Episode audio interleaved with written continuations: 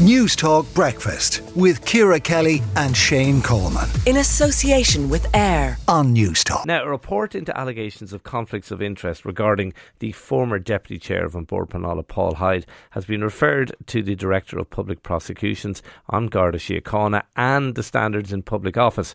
Uh, and it was done by the Housing Minister, uh, Darragh O'Brien. Uh, for more on this, we're joined by Mick Clifford, Special Correspondent with the Irish Examiner. Uh, Mick, uh, just uh, remind us what exactly has happened here.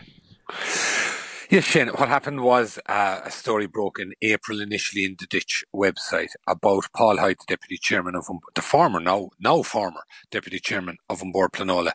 He had made his decision on a strategic housing development in Blackpool in Cork uh, and, and it had been rejected.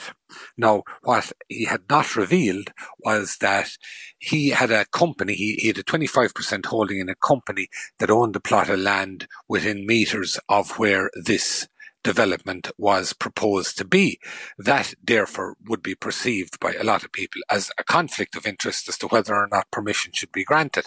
As I said, he he was the one of three board members who signed off on that. That was the initial story that was broken. Subsequent to that, the ditch broke other stories, as did the Irish Examiner, in relation to a number of aspects to do with uh, Mr. Hyde and Bord Pleanála. Particularly, uh, there was a residence in Sandymount in Dublin for an extension on which he signed off. Uh, it subsequently emerged that the application was in the name of his sister-in-law and the house was owned by his brother and sister-in-law.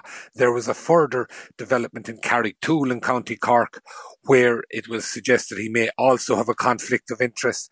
And also in relation to some of these and others, there was uh, allegations that I think are fairly substantiated that he had not in the declaration of uh, interests that members of the board had to make he had not declared a number of properties uh, from around 2017. He'd been appointed to the board in 2014 by then Minister for Environment Phil Hogan. He'd previously been appointed to the Marine Institute by Simon Coveney, who's been described as a friend of his and with whom he shared ownership in a boat.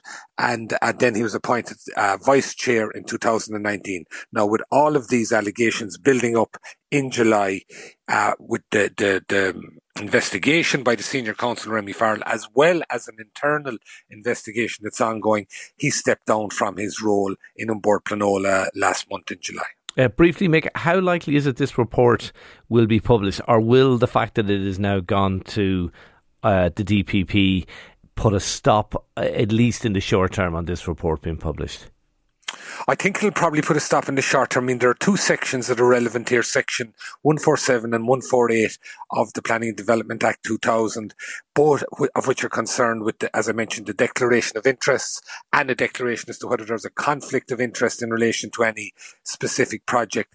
Both of those, if they're breached according to the, those sections, um, it constitutes an offence. So the DPP will have to examine the detail of uh, Mr. Farrell's report to see whether either those have been breached, along with probably uh, other uh, information that the DPP or the Gardaí will gather. I'd imagine that would certainly in general terms take some time, Shane, and the chances of it being published before that are unlikely unless a decision is taken to publish it in redacted form. But, uh, you know, in relation to what's at issue here, so much of it would have to be redacted. Yeah. You'd wonder whether it would be worth publishing in okay. that form. Mick Clifford, special correspondent with the Irish Examiner. Thanks indeed uh, for bringing us up to speed on that. Uh, for more on this, we're joined by the Green Party TD, Neasa Hourigan. Uh, Neasa, how concerned are you by these developments at An Bord Pleanála? Incredibly concerned. I mean, you know, I sit on the Public Accounts Committee and we have had An Bord Pleanála in a number of times um, over the last couple of years. They're mostly due to their eye-watering escalation in legal costs, and uh, that's due mostly to judicial reviews. But certainly in July we had them uh, uh, in front of us, and we had been hoping that the internal review that, that Nick mentioned there and the Remy Farrell report would be available to us during that session. And of course it wasn't.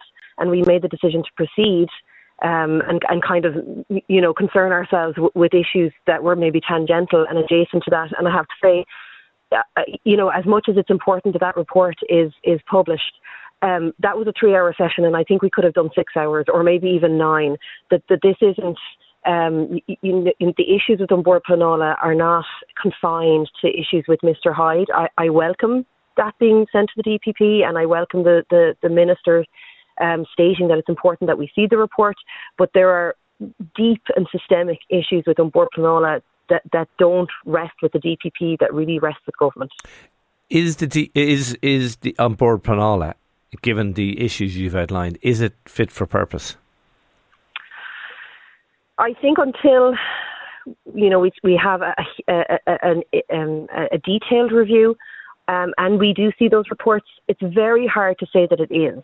Um, you know, the minister said that the public must have trust in the impartiality and the integrity of our planning system.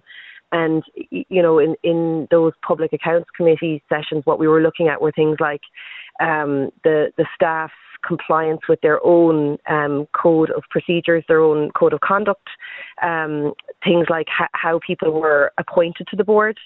Um, and how they were actually reviewing individual cases, how many staff were at those sessions, and when those sessions didn't comply with what is set out in the legislation, how easy it was for the board to set aside that legislation. And what we found was that it was remarkably easy. And I think it would be charitable to say that there seemed to be a misinterpretation of some of the legislation and what was possible there.